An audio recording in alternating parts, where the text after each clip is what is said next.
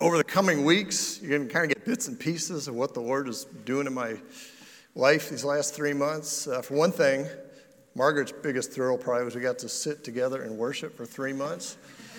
You know, uh, a lot of pastors' wives have, they've got children, so they're not sitting alone, at least a lot of the times when they're not with their husbands. And uh, uh, we, of course, don't. So it, she's got a great cadre of buddies back there in the corner that she uh, sits with. But it was, it was sweet to worship. We worshiped in a whole bunch of different kinds of churches uh, in the area, uh, and that was uh, helpful and sweet and instructive and sometimes discouraging uh, as well. But I'll say, every single week, as we were in the car on the way back home, Margaret me, would say, It makes me so glad for New Covenant. By the way, uh, next, if, if, you're, if you've been visiting or maybe you've been coming for a while and you, you'd like to partner with the church or just learn, learn more about New Covenant and what we intend to be about, or you want to actually join, I'm going to start an inquirers class next Sunday. Uh, sorry, Barb didn't know about that yet. So, but we'll we'll have everything ready and we'll give you more information. But I just want to put that on your on your radar screen uh, if you're interested in that. And if you could say something to me uh, or say something to Barb Pond, just so, and, and, make sure when you tell me I can write it down. Uh, oh, that'd be great. Uh, this morning, the, well, back in the 1960s, there was a book that was written called Your God is Too Small. And I'm not sure how many people read it. Tons of people and tons of pastors quoted the title at the very least all the time because the writer was at, at that season in history saying, you know, we've kind of shrunk and diminished our, our view of, of who God is. The, the first book I took with me that I really wanted to read this summer was called None Greater The Undomesticated Attributes of God. And it was, it's really about God in His greatness, in His majesty. What is it that He is infinite? What is it that He's eternal? What is it that makes Him God and so much different, transcendent than we are? And it, it was wonderful because it, it, I mean, the theologians have written all these same kind of things. I could have sat down with a whole bunch of other guys and read about these, but this, uh, this brother, who's a, a, professor out in uh, Oklahoma, he, he, wasn't, he wasn't writing for scholars. He's writing for pastors and for fo- folks in the pew like you. In fact, if you want to get the book and read it along as we go through this series these next couple months, uh, you'll, you'll, you'll see how it's shaping this, but I think you'll find it really helpful because he's really practical with it. But it whacked me so powerfully to just stop and deeply look at God and to reflect on Him and who He is and, and what He's like. And, you know, it's easy to lose sight of who God is. One of the things I, I didn't mention on, our, uh, on my sabbatical, I read a whole bunch of books a whole bunch, some about four or five kind of different categories uh, that were really. You know, every time I'd get into these books, I'd be thinking, boy, we really need to be thinking about this and thinking about this. So it just was good to get my mind going. Uh, got some projects done. Spent two weeks power washing and staining the fence in my backyard, both sides of that, uh, to my neighbor's delight. as well as some other projects around the house. And um, had from wrestle, took a couple trips, went up to Chicago for a week, spent more time with my parents than since we've been married, so that was uh, sweet with them as they're in their 80s, and spent some time with Margaret's mom down in North Carolina, and she was up here some. Towards the end of September, we took a trip to Italy, which people say, what was your favorite part? I mean, it was all pretty extraordinary. But the, our last, we, we ended in Rome for the last two and a half days, and the the bed and breakfasts I had in Venice and uh, Florence were very charming. The one in Rome wasn't necessarily so charming, but when you walked out the front door, if you looked down a block and a half down there was the Roman Forum, which is where Julius Caesar was killed and where Paul would have been tried by, by Caesar and where everything took place. It was, you know, the, the downtown of Rome in that day. And if you took 50 feet to the corner, looked to the left, you'd see the Colosseum the Coliseum. And so the, when we checked in our first day and put our bags in, the first thing we did after we grabbed lunch was to got to go down and see the Coliseum. It was kind of neat because we, we, we had gotten they've got one like a Roma pass that gets you into several different things, including the Coliseum. But we walked up and they once a year in honor of Augustus, they have free admission. And so there was no line. Not only were there no lines, there were no hucksters outside trying to sell you away to avoid the line, so we didn't have to deal with all the, all the, the carnies trying to sell stuff uh, around the edges. But we went in, and the, uh, there was an, we were able to get into a tour guide group uh, with a gal who actually was an archaeologist. And so, needless to say, she was into the Colosseum. And it was just fascinating to learn about which parts are original and which parts had been added and how it was un, unpacked and so on. You know, it's just it's the Colosseum. That's when you go to Rome to see the Colosseum, whether you actually go in there or not. But because it was so close to where we were staying, we were going past it all the time. And I noticed by the third day, as we were going past it, and you'd see all the crowds, and they had lines because it wasn't a free day anymore, I, would find myself saying, Yeah, yeah, I've been there, done that. It's just the Coliseum. I mean, outside of reminding you how pitiful my heart can be, that, you know, it's, it's so easy to fall into that. And guess what? We do that with God as well. It's like, Oh, yeah, I've been there, done that, read that book, read that verse. I've heard that before. And it could just be like water off a duck's back, can it? Well, the reason I found this, this whole issue of, of who God is so compelling is because I was convicted how across our Bible believing Christian culture in recent years, there's, there's been a diminishing of, of God. You know, because there's, there's been an intentional, good, seeking to communicate how accessible God is and how loving He is. And he is accessible and he is loving. But I think it's generally been not, not to deny his greatness and those his transcendent attributes, but just to neglect them. Know, and I've been complicit in that as your pastor. I want to ask you forgiveness on that. But we're going to remedy that in these next two months. Be, uh, leading, we're going to spend these two months, October, November, looking at God's transcendence to prepare us for December when we see when God came to be close through his son Jesus, his, uh, his immanence, as we say. You know, he, he's just his majestic, glorious infinitude that, that he, he blows our minds. You know, when Isaiah, in Isaiah 6, when he came into God's presence and he fell down on his face before God, it wasn't because God was so sweet.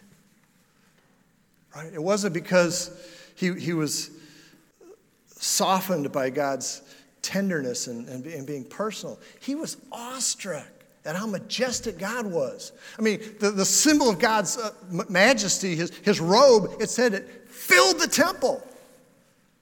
That'll knock you off your feet. Like, wow, this is a king, like no king I've ever seen before. And Isaiah was a holy man. He wasn't one of these fake prophets who got converted. He was, he was, he was already God's man. And yet, when he once again looked and saw who God was in his presence, it knocked him to the ground, took his breath away. That's why it made him fear God. That's why God says the fear of God is the beginning of wisdom. To, to, to realize, wow, this is the God that we're dealing with. And my goal in these weeks as we do this series is to help you see God and to think about Him in a way that cultivates just this powerfully life changing fear of God that makes you wise. Fear of God is the beginning of wisdom, but also makes grace all that much more precious. So I'm going to read for you this morning, not the passage that's in your bulletin, sorry. If you have a Bible, uh, we're going to be in Isaiah 40. Now, th- this series is going to be more topical, thematic. You know, Tim just finished preaching through James. We spent about a year going through Ephesians before that. When we preach, we normally preach what we call exegetically, just working in a passage, and we'll do some of that. But a lot of, because we're talking about topics, we're going to be preaching from the Bible, to, biblical truth, but we're not necessarily going to take a particular passage and pick it all apart like we normally do, but this passage definitely plants the seed. In Isaiah 40, it uh, should be up on the screen as well. Hear the Lord. Who has measured the Spirit of the Lord, or what man shows him his counsel? Whom did he consult, and who made him understand? Who taught him the path of justice and taught him knowledge, and showed him the way of understanding.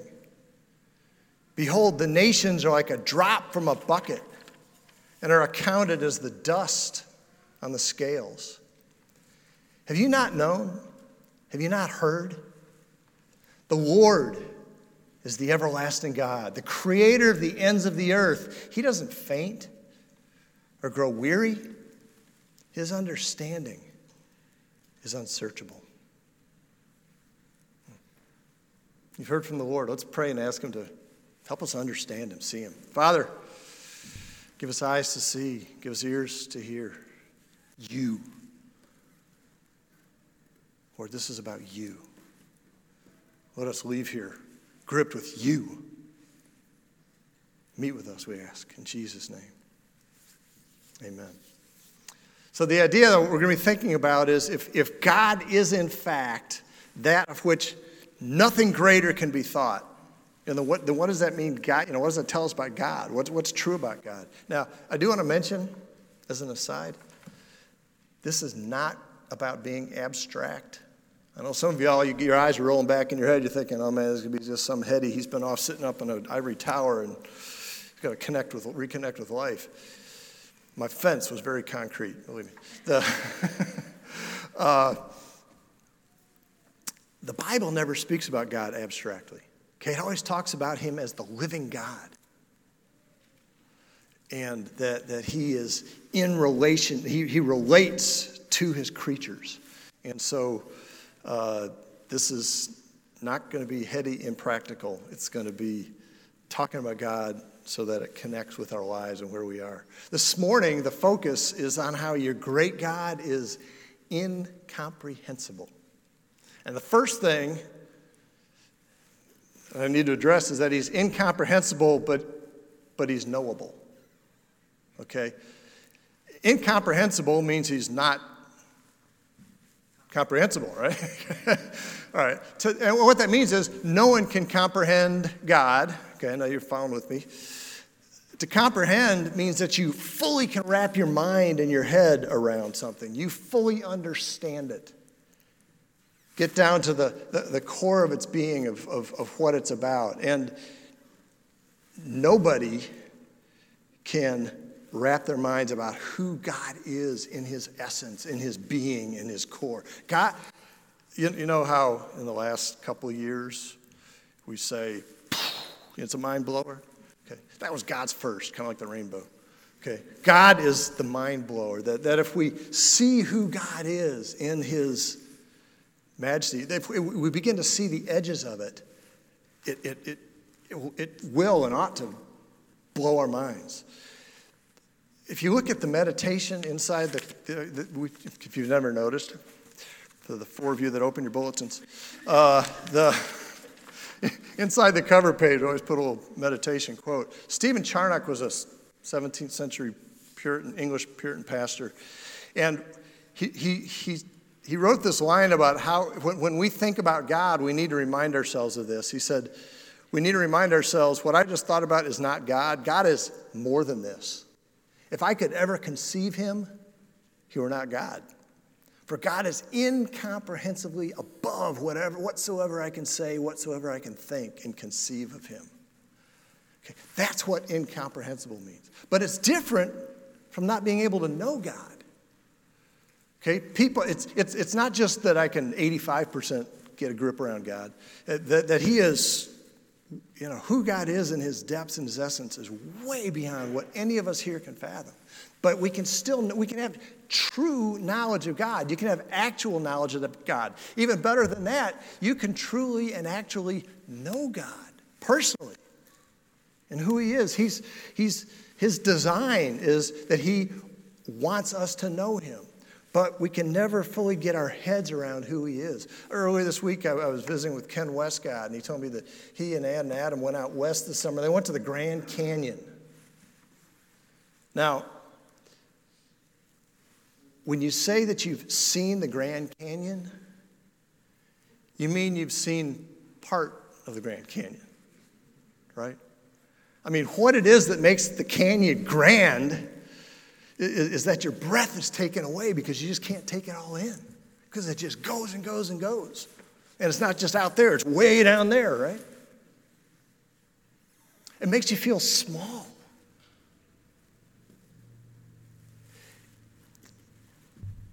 Theoretically, technically, you could take a video camera and walk around with a lot of batteries. Thankfully, you don't need film anymore, but a lot of batteries, and you could, you, you know, you could map out and show every single part of the Grand Canyon because it's part of creation. God, however, is way, you know, a, pretty much like a bazillion times more than the Grand Canyon, is unknowable and is unfathomable. But you can't theoretically or technically film him because he's not physical. But you, you, you can't even take him in. He's, it's, it's that kind of, you can know the Grand Canyon and get a sense of what the Grand Canyon is, but you can't totally get your hands around it. That's why God takes our breath away. That's why the, the, the second verse, the last verse we read in our passage, he says, Have you not known, have you not heard? The Lord is the everlasting God, the creator of the ends of the earth and the whole cosmos as well, all the stars in the sky. He doesn't grow faint. He, does, he doesn't faint. He doesn't grow weary. He, he never takes his eye off the ball. He never takes a nap. He doesn't blink. His understanding is unsearchable beyond us. That, that his, his power, it's infinite. There's no limit to it. His knowledge is, is, is without limits. His, presence isn't curbed anywhere. His, his wisdom is inexhaustible. It never runs out. And because they're, they're infinite, that's that we can't comprehend. One, one of the things this summer, the first month was July that I was gone. And of course, in July, we were celebrating what, the 50th anniversary of the moon landing. And so one thing we did, I did my, is Margaret and I, we watched, recorded and watched a whole bunch of shows, probably like some of you did, about, you know, Apollo 11 and, and the, the landing on the moon. And, and part of it was just reminiscing because we were little kids when that happened. She was much littler than I was. We were little kids. Uh, and to see those things and to remember the hairstyles and the cars and the clothes and so on. But the, in watching it, you know, I, I know a bit about the rocket that they took. A little bit. But my, my knowledge is not comprehensive. In fact, my knowledge is real minimal. Now, there are some people who have comprehensive knowledge of the rocket. But I, you know, I, I don't even know that one. That was a primitive rocket 50 years ago with took computers to run it that you can put inside your Apple Watch today, right? You, you can know God and you can know about God, but you can only know in part about God. So that's the first thing. The second thing we uh, want to think about this morning is that God isn't just greater than us, but He's different in kind. And one of the things that Matthew Barnett in the, or Barrett in the, in the book talked about is how we've had, there's been a tendency in the last couple hundred years, kind of started during, well, the Enlightenment was more than a couple hundred years ago, but it's been cultivating in, in a lot of circles, kind of theologically and into the church, to, to want to make God like us, just bigger. And God made us in his image. And so we do reflect some of who he, who, who he is. But we don't reflect him in his essence. We reflect some aspects of him. And we're not little gods. We're, we're, we're human beings. We, we're, we're finite in what we can reflect. And he is of a whole different category. I mean, how do you get to know an incomprehensible God if he's not like us? I mean, you can't put him under a microscope, not just because he's immense, but because he's not physical, right? I mean, in science, if you're going to scientifically study something or affirm it, or you, you the nature of science is that you put the object of study underneath man, who then looks down on it and, and, and reflects on it. In theology, it's exactly the opposite. We put ourselves under God, and the, the way that you learn about who God is, that you can know about God, is you got to have Him tell you. Now, we can see in nature some and, and speculate, get some ideas that are pictures of him, but it requires his direct revelation in order for us to know him. And that, that's, that's how you come to know an incomprehensible God. Now, that, now, I'm not saying that the key is you got to be a Bible scholar, you got to be able to win all the Bible trivia quizzes. That's not what it's about, but it's about to know Him. I mean, you do want to be a scholar of the Bible, but it, being the Bible scholar doesn't mean you know Him. I mean, to know Him is we, we read this because this is what He has told us. This is what tells us who He is on His terms, that He describes Himself to us. And that's, that's why in this church you hear so much emphasis on studying the Bible, that that's, that's the heart of what we do as a church. That's what we need to do you know, in, in our lives. Because to know God is to fear God. It's the beginning of wisdom because it drives you to look for mercy. When you see who God is, what happened to Isaiah? He fell on his face. He says, Woe is me. He was a prophet. He was issuing a prophetic curse. When the, when the prophet says, Woe is, that means you're toast. You're under God's judgment. And he said, Woe is me. He was under God's judgment. And what did God do? God, He sent the seraphim and they, they picked up the burning coal and they touched his lips and says, Your sin has been taken away. When you, if you, if you want to delight in what God has done for you in Jesus, and you don't want to be like I was about the Colosseum, about what we're going to do at the table, what Jesus did for you, you need to see God in his grandeur because it takes your breath away. And you plead for mercy. And, we, and, and when, when God's given his son Jesus, that's what fills you with peace. You struggle with a lack of peace? Stop and look at God. Look away from your stuff. Look away from your circumstances. Look away from yourself, your shortcomings. Look at who God is. And that'll, he'll point you to his son, Jesus. And that's where peace, that's where joy and hope are found.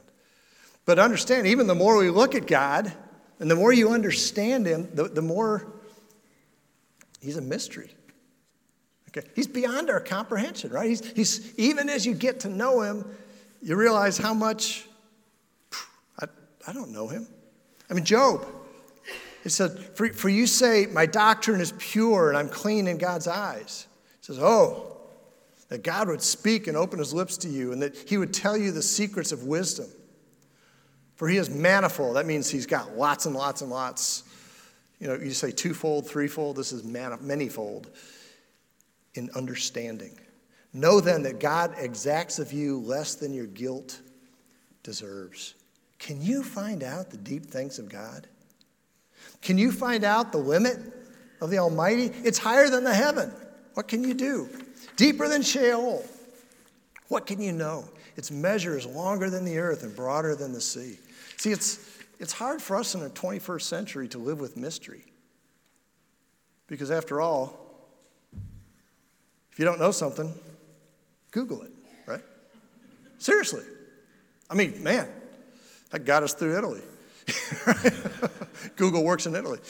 Uh, you know, Wikipedia. I mean, you know, we, we, having all that at our fingertips, it creates this sense that all knowledge is, is, is, is accessible for me. I can, I can, if I just look in the right place. And that's why we need to, to remind ourselves that God says in Isaiah, For my thoughts are not your thoughts, my ways are not your ways. For as the heavens are higher than the earth, which is way higher, so are my thoughts, my ways higher than your ways, my thoughts than your ways. Now, I'm guessing that probably most of y'all are familiar with those verses. Those aren't new verses. But again, we kind of like with the Colosseum, we, we can them so familiar, we forget to think, what, what does that mean? It means that in your life, we ought to expect significant areas where what God does and how God operates and who God is really doesn't make sense. That, that it's, it's hard to get your, your hand around, and that it's too vast to comprehend. And, and he can't explain it to you because, kind of like with your little children sometimes, you just got to say, Trust me on this one. I can't explain it to you. Just because. Or sometimes he knows because he, one of his perfections is infinite wisdom, he knows now is not the right time of it. Just think of Jack Nicholson. You, know, you can't handle the truth. Sometimes you got to hear God's voice in there. that, that he, he's, he's protecting us. And so, you know, when you're in deep thickets, you know, when, when, the, when the briars are kind of wrapping around you personally and you just got confusion or uncertainty and you cry out to God to understand, when he says sometimes, so I mean, sometimes he helps give you understanding, but a lot of times he says, look, just trust me right now. I mean, we seek God. I mean, the, the psalmist says, How long, O Lord? Why are you doing it? It's okay to ask God. I mean, here, here's how the pattern often goes for me I'll be all wound up about something or beaten down about something or just uh, hopeless about something. And so I'll go to God and I'll just have my rant where I'm just saying, What are you doing? How could you let this happen? What are you thinking? And once I exhaust my rant, I've got no left, breath left in me, but I stay sitting before God. You know, it's kind of like says, Okay, are you done? Now let's stop and think about who I am. And when He does that, that helps bring me back to my sanity. And I might do the scriptures, or, or I might not get understanding. But I'm reminded about who he is. That's what always settles the matter. That's what he did with Job. Read the book of Job sometime. That's what the whole book of Job is about. You know, you might, maybe you have decisions before you. You want some guidance. It's here. God's given you parameters. Now, usually when we say in our day we want guidance, we want God to say, take that step or take that step. Guess what? God doesn't promise that kind of guidance. Now, you can ask him and he might give you, he wants you to use wisdom, which is understanding his heart, understanding his parameters, understanding who he is and what, what his mission is about, what his agenda is. And then you ask God, help me by your spirit to be wise and to humbly walk out. And then you believe that he's got your back. But not that he's got to give you the answers. I mean, I was a singles pastor for eight and a half years. And I know I've told you all this before, but I would have guys say, you know, call me up not infrequently and say, hey, can I talk to you? And I said, yeah. And they say, you know, I'm just, I'm trying to decide whether to fish or catch bait, you know, with this girl. And, uh, you know, whether we should go ahead and get married. And I, I wanted you to help me with the guidance. And I'd always warn them, I'd say, I'm glad to. But I'll warn you, you're probably scared to death and you want God to push you into it to say, that's the person. But He wants you to have to keep a vow you're going to make, so He wants you to man up and make the decision yourself. And pretty much every time I met with a guy after I I'd meet with them afterwards, and they'd usually say, you know, what you were saying was right. That's, I was kind of bailing out on that, wanting to dump it on God. I said, you know, you, you got to make the decision because you're the one who's got to keep that vow. So when we make a decision, we, we trust God. He, here, here, because he's infinitely powerful and because he's infinitely wise and infinitely good, he's going to have your back. And even if you make a stupid decision, guess what? He's still got your back. And even if you make a good decision, he's still got your back. You may make a stupid decision, but it's not the wrong decision. You needed to make that because he just wanted to humble you a little bit. okay? He wanted to cultivate your dependence on him. He loves you too much to leave you the way you are. The last thing I want to wrap up with is that God's greatness that we see in this incomprehensibility, it, it's a game changer. Actually, it's a, it's a heart changer. Okay, His greatness changes us. You know, when you dig in the details, when you look at the intricacies of God's choices and His makeup and His grandeur about who He is, and you look at it more and more and you recognize it and you take it in and you really reflect on it, it will make you a more of a worshiper. Okay? It'll have you so jacked up that you're going to want to be in here at 8.55, or not 8.55, we could do that too, 8, 8, 9.25, sorry. You know, because you don't want to miss a second of coming before God to worship the Almighty God who made everything, who's your hope. Or worship can be like the Colosseum. Eh, blah, blah, blah, seen it before, seen it, done it. It's God. He, he's, he's the one who's the different. And when, and when we see Him more clearly, we get a better grip on who we're dealing with. It actually helps you apply the Scripture because you start reading it, not just in light of your life, but you start reading it through His lips. It's like, wow, that's the, that's the God who said these things. That changes what I want to. I want to hear what He has to say and how I receive what He has to say.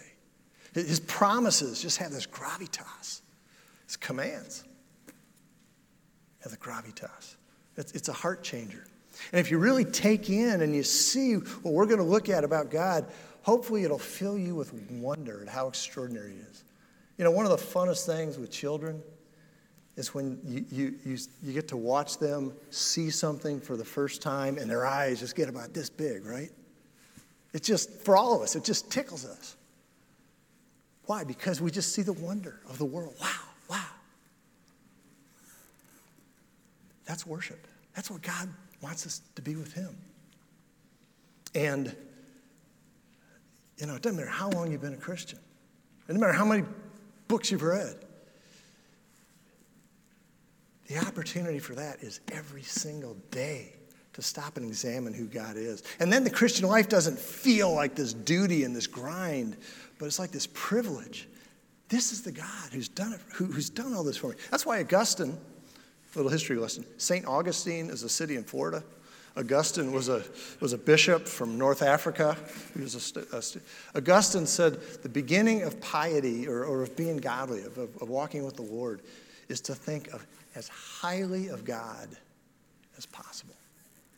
That's what we want to do this next couple months is to ratchet up how highly we think about God. That nothing limits God, okay? God's not needy. He doesn't change.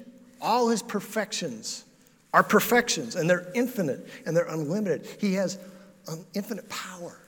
He has infinite wisdom. He has infinite goodness. He has infinite holiness and purity. I'm not he has, he is those things. He's infinite love. He's infinite presence. And guess what? When you think about that, that makes Jesus more precious and more great than you ever imagined because Jesus is God, right? Jesus is also infinite. It makes the incarnation that, we'll deal with that in December. But it also means when he was sent by his Father to accomplish yourself, your, your redemption, to save you, it means he did. No ifs, ands, or buts. He didn't leave anything on the table. He accomplished it. In, I mean, only,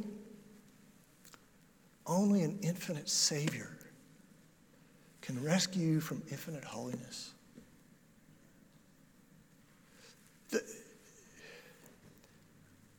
I couldn't die for your sins. Tim couldn't even die for your sins because we're finite. You and I, us too, we have sinned against an infinite God, and we need an infinite Savior. When you look at the holy perfection of God, it, it, it awakens you to the catastrophic condition apart from the infinite work of grace, which, which is what God's done. And if you're stuck in patterns of, of sin of, or of maybe of anxiety or of depression, you, know, you, you need to hear about, you need to see this, this almighty, infinite God to have hope. Not hope that you can dig yourself out of it, okay, or you can straighten yourself up, but to see that He has the almighty power to change you. He can change you, but being infinitely powerful and infinitely good, He will in the timing of His infinite wisdom and out of His goodness. If, you, if you've given yourself to Him, if you've entrusted yourself to Christ, there's hope. If you haven't,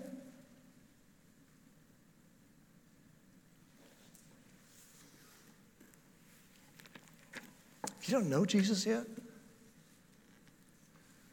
if you haven't pled with him to be your Savior and made him yours, then all that infinity is standing against you right now. And he wants you to bow down and lay down your arms and say, You're God. Who am I thinking? Receive me, forgive me, change me. Because that's what he does. We're going to the Lord's table, and we want to impress upon ourselves what he has done to bring you near. He's high and he's lifted up. My favorite verse is Isaiah 57 15. This is what the high and the lofty one says He who is high and lifted up and holy. He says, I dwell in the high and the lofty places.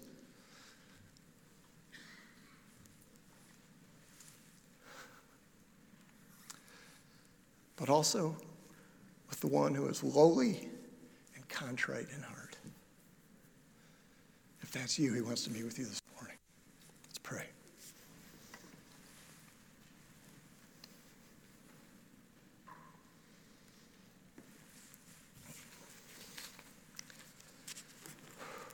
Oh, great God. We thank you that although you're so different in essence and being than us, you're so apart, you're holy meaning that you're different. And we're just so puny as we feel when we look in the Grand Canyon or look in the stars in the skies. And yet you have made yourself known to us. You custom made each one of us. You, by your Spirit, have worked in our lives, opened our eyes to see the work of your Son, Jesus, to bring us to yourself. And so we pray that you'd continue to be opening our eyes to see who you are in a way that would grip our hearts, would make us worship, not just here, but even as we leave, we'd just be dwelling in who you are and, and be amazed. You really are the amazing one. Be with us now at your table, as you promise. We ask in Jesus' name. Amen.